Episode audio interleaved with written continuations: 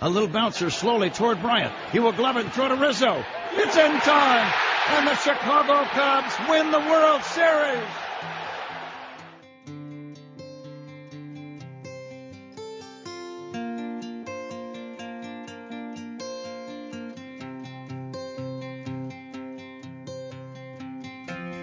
I remember running home from school, turning on the TV to the Cubs game, sitting with my dad to watch his heroes.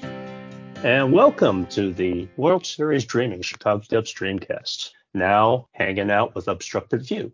We are not affiliated with the actual Chicago Cubs, but we're just a bunch of guys who love the local nine and enjoy talking baseball and, of course, the 2016 World Series champion Cubs.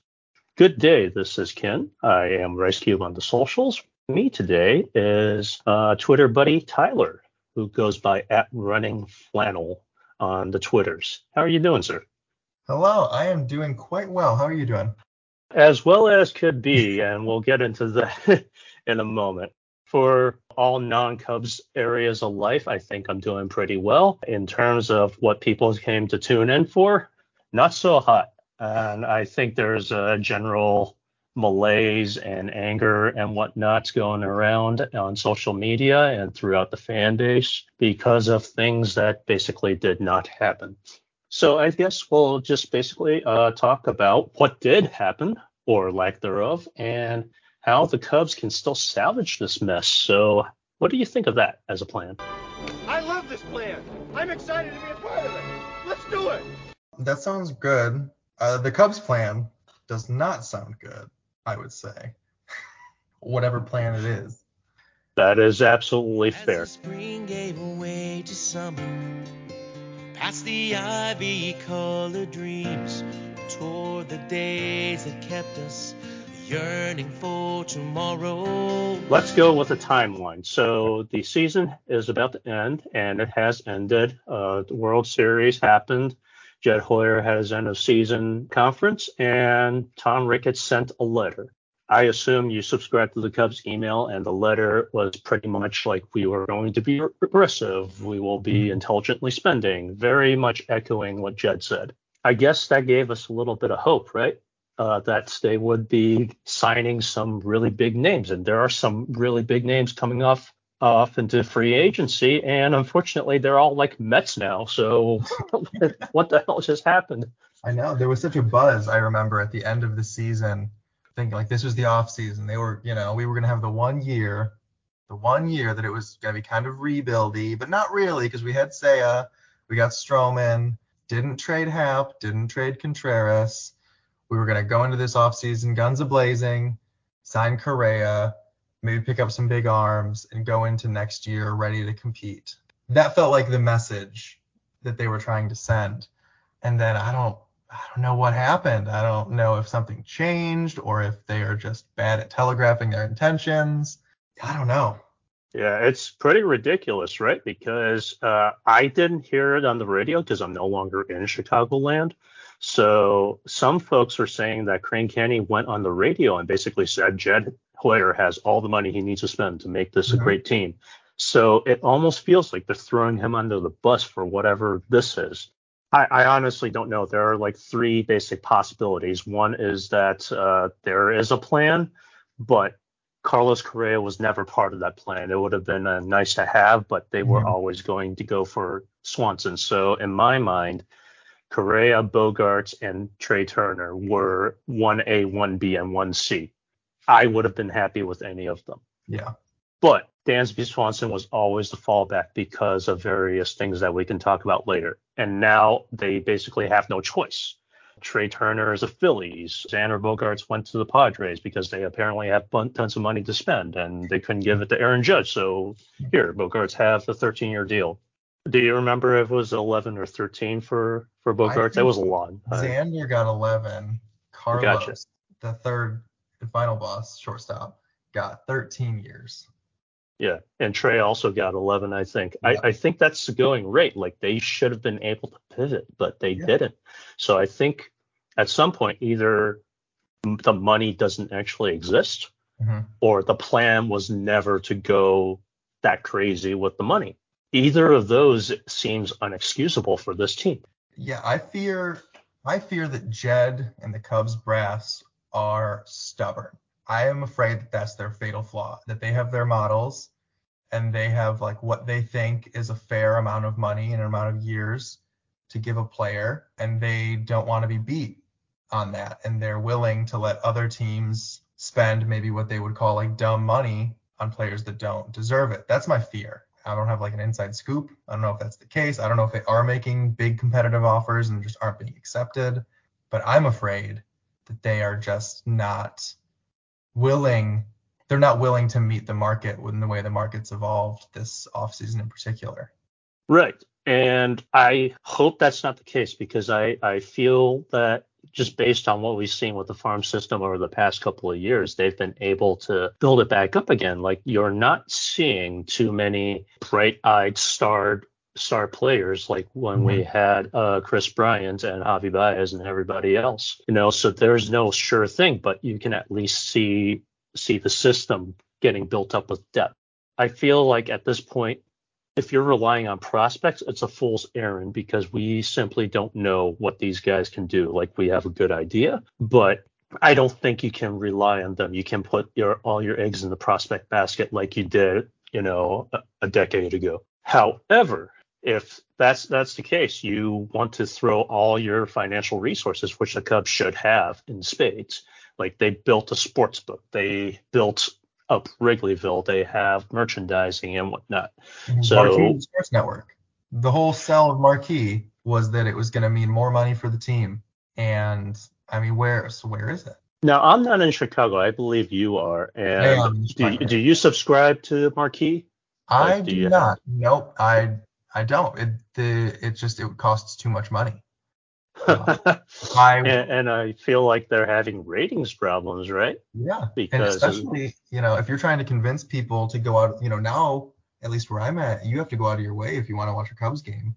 You have to make sure you're getting the right cable package or the right streaming package to watch them, and they're not giving me or other fans a ton of reasons to go out of your, you know, if they had signed Carlos Correa and they signed uh, you know, they got Taillon, but if they had gone out and got like Rodon, which is still technically possible, but I don't think that's happening, right? If they had gone and spent some money, maybe I feel a little bit more uh, like I need to get in on that and I should get the Marquee Sports Network, but I don't feel like they've given me much of a reason to go out of my way to give them that money. And so I just have to watch my Cubs games uh, in redacted ways.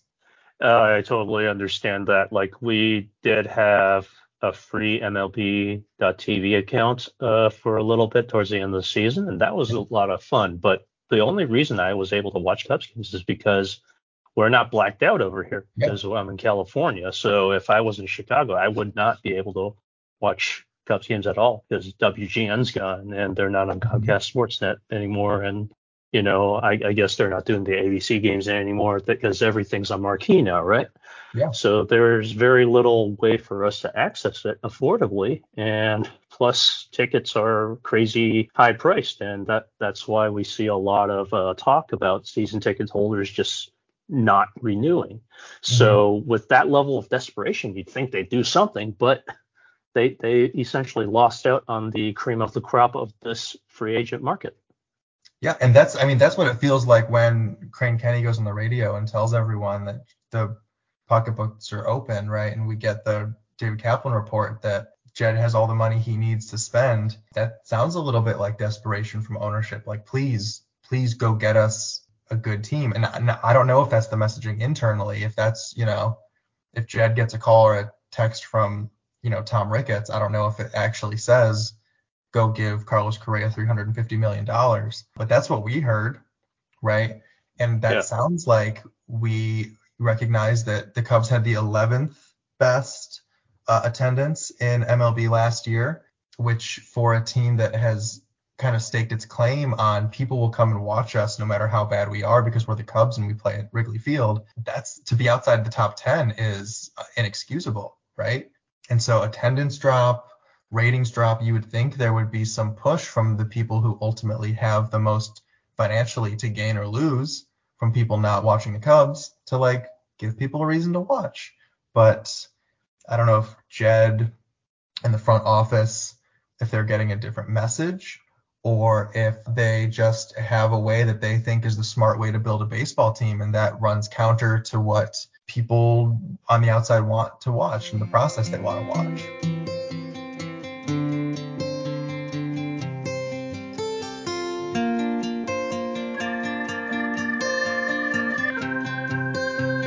I feel like there's a way to salvage this, but to just put in perspective, you're giving like late 20s, early 30s shortstops 11 to 13 years. Mm-hmm. Then you kind of take a look at the annual value, and it, it's like they're basically giving that much money over that long of a time to depress the the CBT hit, the competitive balance tax hit in, in a way, it's kind of like they're deferring it. So you're not actually paying them to be good for a decade. You're paying them for to be good for seven years, and then basically deferring the, the remainder. So I, I feel like that in that sense, it's a pretty smart accounting on their part. Yes. I I don't know why MLB is letting them do it, but I feel like they probably need to look at that over the next CBA. But anyway, that's that's what I'm seeing is for the old guys like Abreu and Verlander, of course, they're going to get shorter deals because you can't really expect their arms to stay attached to their bodies forever, right? But for the young guys, it, it does make sense to stretch that over the long haul. And if they give you something by the time they're 40, then great. If not, then you know they've already given you the best years of their lives at towards the beginning, and that's really what you're paying for. So to not even to be willing to to invest in those good years when they are available, like next year. These guys aren't available. They're already signed, and you'll have to trade for them if anything happens. And if that's the case, then obviously something disastrous happened to them with their new team, right? So that's not never going to happen again. Like basically, these are as close to non-fungible tokens as you can get with players, right? Well, cannot be funged. Don't even try it. Yeah. Um, yeah. And the other thing is that what I keep coming back to is the 25 million dollars the San Francisco Giants are going to be paying Carlos Correa in 2035 is not 25 million dollars in 2022 money, right? That that will contract that money they'll be paying him will be worth less than the 25 million they're paying him next year.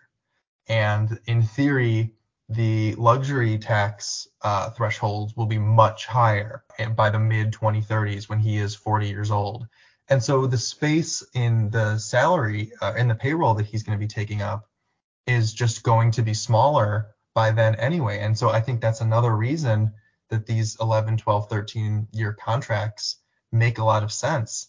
Uh, these deals, they get progressively less valuable or they become progressively less of a burden just in the like buying power of that money over time. And so I don't think in 2033, if the Giants are good in the next couple of years and Carlos Correa helps them win another ring or win another pennant, I don't think they're going to be like, oh man, I can't believe we gave Carlos Correa this big contract. Like now we can't do anything.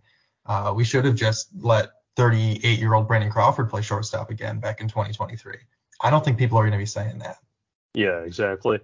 I, I look at the Phillies, right? They went over. Did they go over the tax uh, this past season? I feel I, like they did. I imagine they did.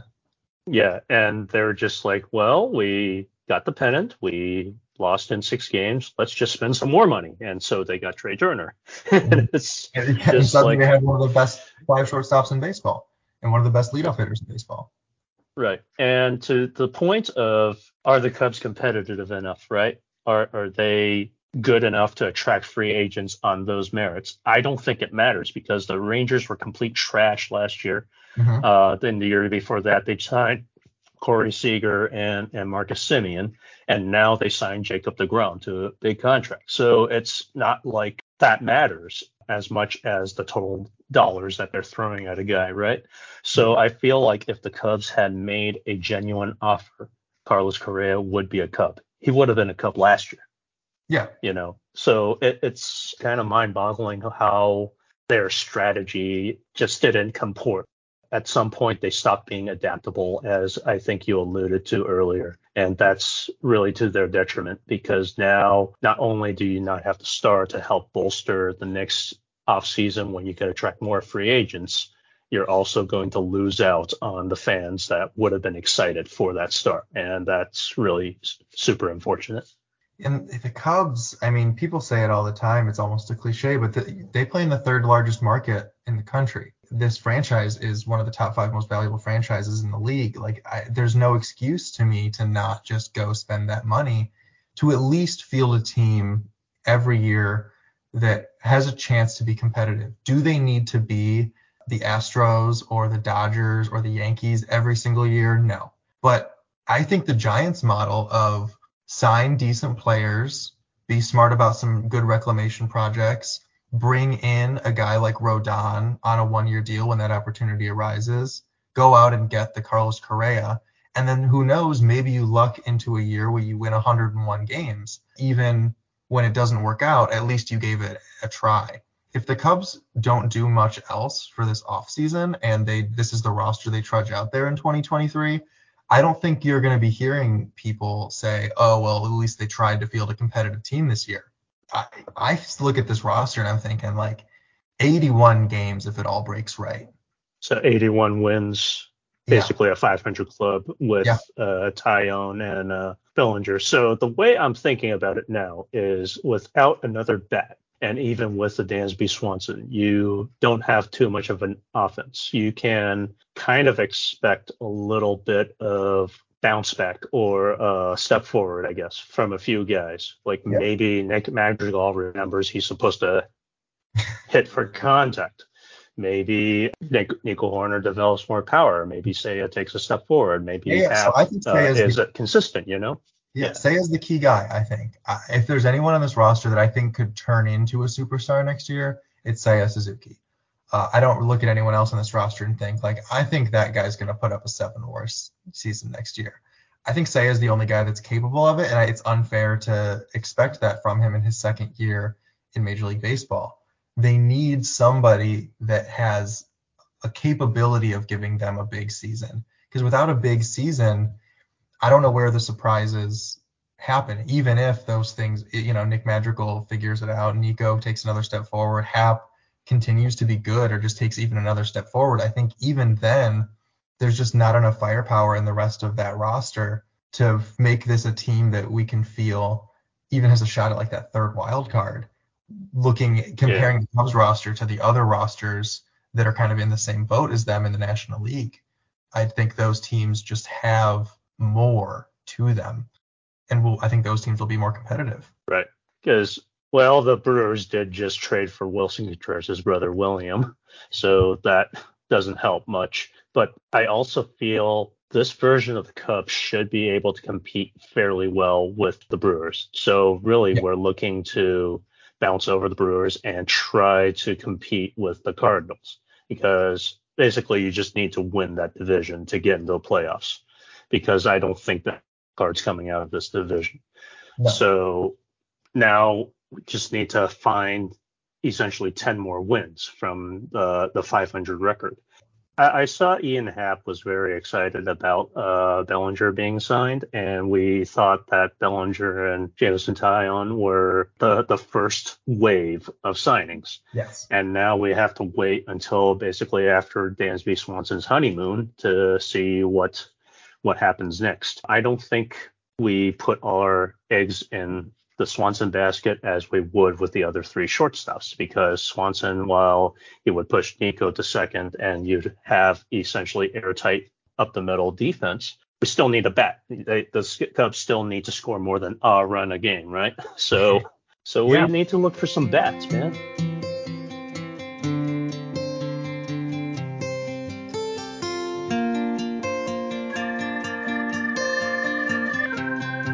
So I have the MLB trade rumors 2023 free agent list in front of me. At this time, they figured out the center fielder, so that's good. Uh, I'm essentially they need two more bats at least because I, I, think I trust Nico's contact, I trust Happ, I trust Seiya, and then that's about it. Like Corey Bellinger is whatever he gives you is icing on the cake, right? Along with being a competent center fielder. So you need a catcher and you need a, a corner uh, infielders, right? when I'm looking at a catcher, the only name now that uh, the Twins signed signed Christian Vasquez is Omar Narvaez in my mind. That's the best available free agent catcher. And after that, you pretty much have to trade for somebody. And you can't trade for Sam Murphy because the Braves did that. So that that basically means you you have the Toronto guy. So if we forget about trades for a moment, because that that can go any number of ways, because essentially like for the right price, everybody's available in trade, but not everybody is available in free agency. Then I think it's Narvaez. Uh, it, it makes for a good platoon with Yan Gomes in my mind. Yeah, I would be okay with Omar Narvaez. Uh, I think that he gives you offensive upside. Looking at his numbers last year, they weren't. He only played in 84 games, but he was not good. Right? I'm looking at a 597 OPS. He has done it before. He's been a big, big for the catcher position, a big bat previously. I mean, he was an All-Star in 2021. So I think Omar Narvaez at least gives you that thing that I was talking about, just upside. Gives you a chance that like maybe he has a good year and the catcher position is stronger. I think Danny Jansen. I know we, you know, we don't know fully who's actually going to be available in trade, but I think Danny Jansen is a sneaky good option for this. Mm-hmm. I think he's my option number one. I don't think they're going and getting Alejandro Kirk or their who's their other catcher, Gabriel Moreno. I don't think either of those are going anywhere. I think if it's any right. of those catchers, it's Danny Jansen. And I think uh, maybe Jed hasn't given me any good reason to be believe he has any tricks up his sleeve, but I think that there might be a Cubs trade, a sneaky Cubs trade uh, that we're going to see at some point before this offseason ends. And I think Danny Jansen would be a good candidate for that. Yeah, I think like basically if they let all the free agents slide off the board, they they don't have a choice. They have to trade for someone, or they, just, just sign, uh, they sign Austin yeah. Hedges and uh, they don't get a hit out of the catcher position next year. Yeah, that's a black hole. I kind of didn't like that last year, especially when uh, Willson Contreras was hurt for a while. Basically, an auto out in, in the lineup. In a lineup that has a couple other squishy parts, I don't I don't think this lineup can have a an instant out like that. I think they need to have at least again the upside of a guy that can get a hit sometimes. Mm-hmm. I think Yan Yan Gomes was able to hit lefties every now and then, so that that would be like the short side of the platoon if mm-hmm. Narvaez got most of the playing time as the lefty and then Yan got the rest of it as the righty. I think that'll work. And I'll uh, say if they, I mean, if they really want to go full like defense and working with the pitching staff for the catcher position, and they go out and get some bats elsewhere, I'm fine with it. Uh, yeah. If they really want to prioritize, if that's what, and it kind of feels like that's what they're leaning into. As long as you go and get a big DH bat, and gets a good hitter to play third base, I'm fine with it. But if mm-hmm. they don't, you know, if we go half measures on DH and third base and a first base platoon with Matt Mervis, then I don't really feel so good about a catcher position that's also an instant out because then I think we're looking at probably the six through nine spots in the lineup just being unbearable to watch for a year. Yeah, basically an entire wasted inning every game. And I hate every those turn through. Yeah. And you always get that point somewhere in the middle of the year where you got a bunch of guys that are hurt, um, a bunch of guys are getting days off, and so you have those like getaway days where you know a third of the lineup is just unwatchable. I don't want that for an entire year. So please, please sign a good DH is what I'm requesting. Yeah. I'm staying away from the relievers because I feel like the Cubs can build a bullpen on the fly pretty well. Mm-hmm. So I think they need to prioritize on bets. I, I do agree with you. I'm looking at the available cornermen, and I think I, I really want to see what Brandon Drury can do. And I know a lot of folks have been mentioning Trey Mancini. I don't mm-hmm. know if last year was just like he was hurt or something weird happened, but he just uh, seemed to slump a lot and then Brandon Drury uh, slumped quite a bit when he went to San Diego. It's like San Diego made all those big trades and they basically limped into the playoffs after that. So that was really unfortunate, but I, I kind of understood where they came from. And obviously, these guys have more potential to be, I, I guess, more powerful than whatever we had last year with Alfonso Rivas and Patrick Wisdom. Like, Wisdom strikes out a lot, and Rivas basically couldn't hit. So it's like anything would be an upgrade, and I think either Drury or Trey Mancini would work. And then you hope that Matt Mervis is what he's supposed to be based on all the scouting reports. But uh, that's that's kind of like another eggs in the basket uh, situation where you can't really count on it because he hasn't shown anything up at this level yet because he isn't at this level, right? Yeah, and I mean, talking about the internal options, other than Mash Mervis, who I think is going to hit 50 home runs every year for his entire career, uh, mm-hmm. who knows what you're going to get out of any other internal guys? Do we see Brennen Davis in the big leagues this year? I hope so. But this past year was, you know, the, the injuries. He's very unlucky. You, you cannot you cannot bank on him showing up at any point in the year. The Canario injury breaks my heart. I think that was yeah. a guy that was going to play a big role for them next year had that injury not happened. And so the internal options, as we were talking about, just don't offer the upside other than Mervis to have a potential breakout year in a way that a guy like Brandon Drury, who's done it before, like we've seen him be good. And so maybe you sign Brandon Drury to a two-year contract with a high AAV because I think he he ends up getting a, a decent amount of money. You sign him to the two-year deal, and maybe he's good, and maybe he's not. But worst case scenario, you've got him for two years and you gave it a shot, as mm-hmm. opposed to just running out Patrick Wisdom every day, whose defense kind of fell off a cliff last year inexplicably and then strikes out 40% of the time. And I love Patrick Wisdom. I think mm-hmm. my guess is that the plan right now is to platoon him and Mervis at first base over there and then maybe go external at third base, barring any more yeah. moves. Um, yeah, I guess the other thing that they could go with is, let's say they do miraculously uh, salvage their free agency and sign Dansby Swanson, which I know a lot of fans aren't, aren't really excited about, but it's an upgrade. Yeah, right? that, I think uh, both people, offensively and defensively. I think if they sign Dansby and people are upset, and I don't like to tell people how to fan, but I think that would be unfair to Dansby. I think that there will be some initial reaction of if I'm not talking like it he is going to sign with the Cubs, but if he signs with the Cubs, I think there will be an initial reaction of like, oh great, the fourth best shortstop on the market. I mean, he's still better than what the Cubs got out of their middle infield last year. Nico mm-hmm. was great. Dansby was better last year. And then second base was just a black hole for the Cubs last year. So you put Nico over there, and you know, Dansby. Now it's a vacuum cleaner. yeah. Dansby, I think, would be an upgrade and a, a, necessary upgrade. I think he makes the team better. I think he adds a number of wins to this team.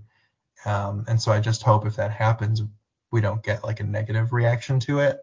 I just wanted to say that. Yeah, I want, I hope that people are, if Dansby comes to Chicago, people are fair to him. I, I, think that that's something I can agree on. I was thinking just put Brandon Drury at third base and then first can be uh, Wisdom Mervis platoon, or there is Justin Turner, who was formerly a very star worthy player. Uh, so he is listed as a third baseman, but I'm pretty sure they've played it at first before. And it wouldn't be too hard to just like save his legs and do the Moneyball thing where they teach him how to play first base if he hasn't done that too much. I feel like he has though. It looks like no, it doesn't look like he's. I'm looking at his baseball reference. It does not look like he's played first base since 2016, maybe. Maybe he could do it. And we're, you know, or it'd be a good DH. Third base, yeah. or he can DH, right? Yeah. Um, I don't know how much I buy. He'll, it'll be his age 38 year next year. He was good in the second half, and I think maybe when I saw Justin Turner, he looked bad and I didn't see him look good much last year, but I'm a little scared of him. Uh, but also, you signed him on a one-year deal, and like I was saying, worst case scenario, he's bad, right? But best case right. scenario, he's good, and your team just got three wins better. Exactly. And it, it sucks that we basically have to try to patchwork a roster together and maybe squint and say, if these guys hit their 95th percentile, they'll, they'll sneak into the playoffs. Kind of hate that. Like, I, I think the teams should basically always be like the Mets or the Padres or the Dodgers and just try to go for it every single year. I think that's what the Cubs should do. But barring that, like we, we got to get there first. So I think you you try to use this year, uh, you salvage it, you show free agents for the next time that this is a destination worth going to. Hopefully, they figure out how to do that recruitment package like they did with uh, Jon Lester, you know, all those years ago.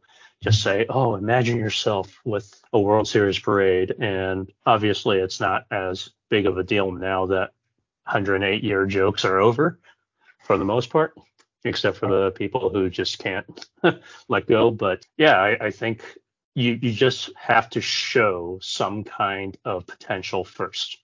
Yes. And And if you can't do that, be good at writing big checks, yeah, like the Texas Rangers. because if you know if the money flows, they're gonna go. I, Yeah. I'm, I'm pretty sure of that. I bet Uh, if they offered Carlos Correa 13 years and 365 million dollars, he would probably be a Cub. That just Jed doesn't seem. The Cubs just don't seem like they have an appetite for that kind of deal right now.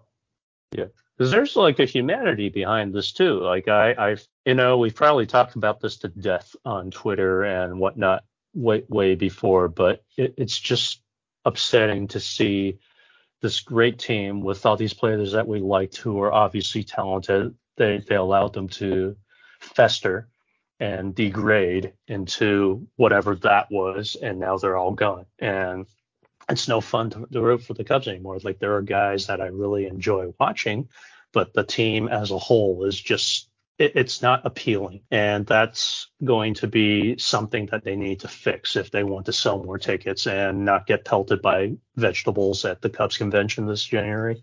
Like you got those emails, right? Any tomatoes? Not a single tomato at CubsCon this year. They're gonna ban them from the venue. Oh, well then they'll they'll bring cabbage and lettuce. Anyway, you, you you got those emails, right? And you saw Oh, yeah. the, the tweets Got one. of like, you know, Ian Happ's gonna do his podcast No, and oh look, we have prospects. Prospects are gonna show up. yeah. And of course Oh, Pat Hughes Pat Hughes got the Yeah. uh, Ford Frick Award, so that's great. Uh, I'm sure that'll be a highlight of the show, and hopefully there are other highlights as well because now that they don't have all that money dedicated towards signing a Correa or a Justin Verlander, they can probably throw it at Rodon if they really wanted to. Uh, they can try to push Marcus Stroman to at least the number two starter because I like Marcus, but he shouldn't be the headliner for a starting rotation for a competitive team. I agree. I think that this team, this is why losing out on a guy like Senga was such a bummer because he had front of the rotation upside. Marcus Stroman is really good. He will be good. He will not be an ace because that's just not his his style. It's not his skill set. Jameson Taillon will probably be average to good, and if he can give you 160 to 180 average innings, he will have been worth the money. But they don't have anyone that they can look at and say, okay, I think this guy can give us 160 innings of ace quality pitching. And it's you need that to get into the playoffs, and you really need that once you're into the into the playoffs. So long term, they're gonna have to find somebody. I think they've got some guys in the minors who you know have a little bit of that upside. I wonder about a guy like Cade Horton. We haven't seen him yet. Uh, Mhm. curious to see how he's do how he looks uh, once he starts getting into games. But the guys that are closer, your Hayden Wesneski, your Jordan Wicks, those guys, their upside is solid middle of the rotation guy, which has value, right? We just we're seeing the kind of money those kind of guys get, um, but they're not aces. Right. And it's important to either try to get one through trade or free agency or to down the line develop your own. But that's several years down the line because if these are the best pitching prospects and they're only middle of the rotation guys, then you know it, it's it's going to take a different strategy to build that top of the rotation guy. And you can go sure. get that guy at the trade deadline, but he you better be willing to say goodbye to all your favorite prospects. Oh yeah, yeah. It's a trade that's gonna hurt, but will help you in the long run.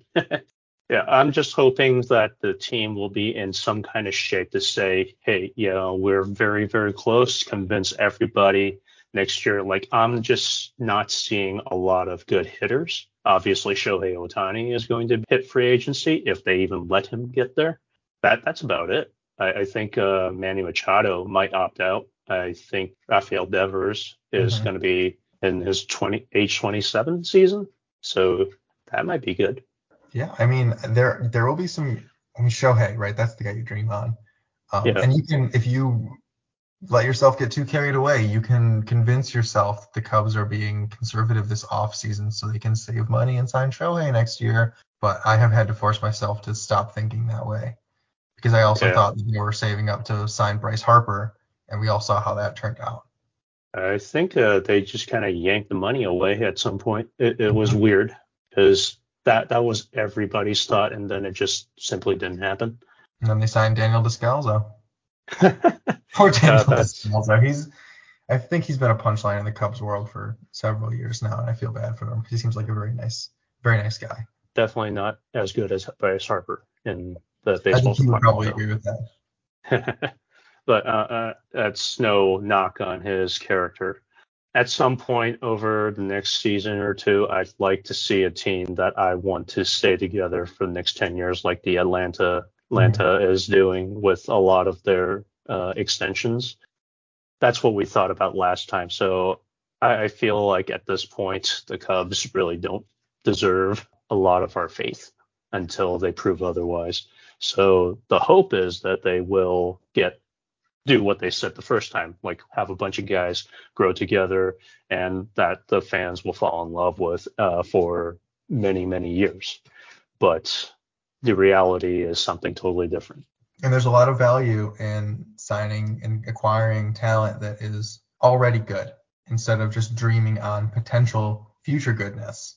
There are lots of player, good players available, even still, that are available for simply money. You just write them a check and then they come play baseball for you. Uh, and they generally play good baseball. So I think that the Chicago Cubs should do that until some of the younger guys show up, and so that we can Mhm. have a watchable baseball team in 2023. I, I don't think your thought of a 500 team is too optimistic. I think it's reasonable. I'd like it to be more because they definitely need to be more, even with the extra wild card to get into playoffs. But we'll we'll see what happens when we get there, and hopefully within the next week or so we'll get better news than whatever this past week was. That was rough. The gauntlet of bad Yeah, Cubs free agent news. At least we Yeah, got Cody Bellinger. I was really happy about Cody Bellinger. I still yeah. am. There's hope for a bounce back. Like I don't think he's as bad as he's shown, and hopefully they figure something out with him because uh, otherwise they're gonna look bad again. But at the same time, it's kind of a deal that you make just at least have a solid defensive option and whatever else is there. I, I think it's just icing on the cake.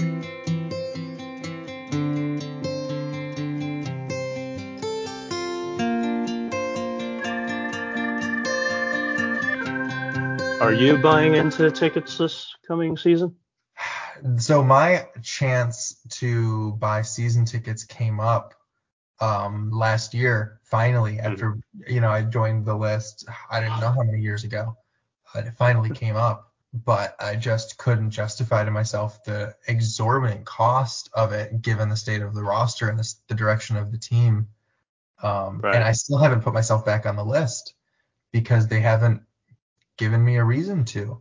I don't have I don't feel connected to too many of the players on the team right now. I love Ian Happ, I love Nico, I love Seiya, but outside of those guys, you know, I look at the team and I'm like, here's some guys passing through, and I just wish I knew what the direction of the team was. If I felt like we were barreling towards contention, even in 2024, Mhm. I think I would feel better about buying into something like that. I don't feel like this is a team that is ready to compete in 2024, even um, Mhm. unless they sh- show willingness to make the baseball ops decisions to field a competitive team. Right now, it just kind of feels like they're going to have to luck into it. Yeah, my turn came up just before the pandemic hit, and I had to say, yo, I don't even live in Chicago anymore. And then I got like our mutual Twitter friend, uh, he was interested, and then he listened to their spiel and decided, you know, it, it it's like you said, it's way too much money for not enough product. So hopefully they figure that part out. Uh, again, like there's a lot of figuring out. They basically have to uh, determine the proper message, uh, probably hire a better PR team, stop Crane Kenney from talking, uh, get Hoyer more money that he can actually spend, all kinds of things. I think the farm is in good shape. Uh, it could be better. We'd like more impact guys, and unfortunately, they're not picking very high this coming year. But mm-hmm. at least there are, you know, those international signings that pique your interest. So yeah, we I guess we'll see. I have a question for you. Sure. If the Cubs are not competitive in 2023, do you think Jed Hoyer loses his job? That's an excellent question.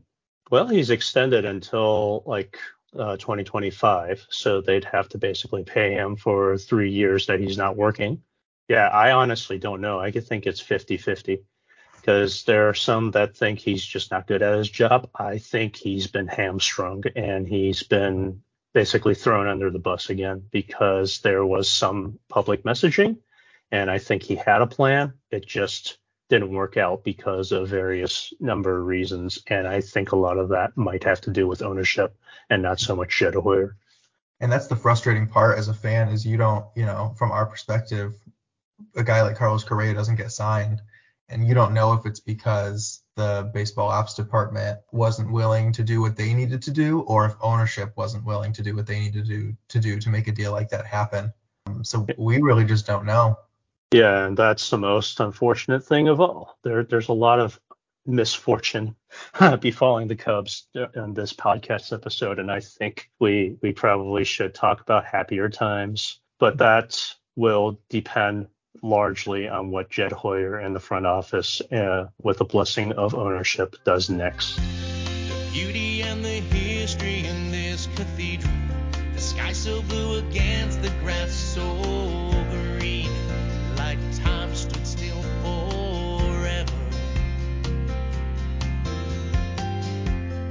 I want to thank you for hanging out with me today, Tyler. It was a lot of fun, very insightful. We are, of course, World Series Dreaming. Uh, no longer have a blog, but we can find us on obstructedview.net, where I'm kind of trying to write a little more now. And unfortunately, a lot of the stuff we're writing now is basically ranting against the Cubs because they're disappointing us yet again. You can find Tyler on Twitter at Running Flannel. Uh, you can find me uh, until the site explodes at Cubic Snarkonia. Uh, our theme song is by Rich Deanna and Randall Sanders, pulled the radio call of the final out from the 2016 World Series that you heard at the beginning of the podcast. You can rate and share us on Apple Podcasts. And any email you have, questions, you can find us at World Series Dreaming at gmail.com. Any last words, Mr. Tyler?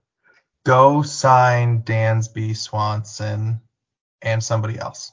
Uh, somebody's else, I think. Somebody's else. Somebody's that can swing baseball bats good. Yeah. Good baseball players are always a good thing on a baseball team. So, uh, yeah, until next time, everybody, uh, go Cubs. It was more than just a game.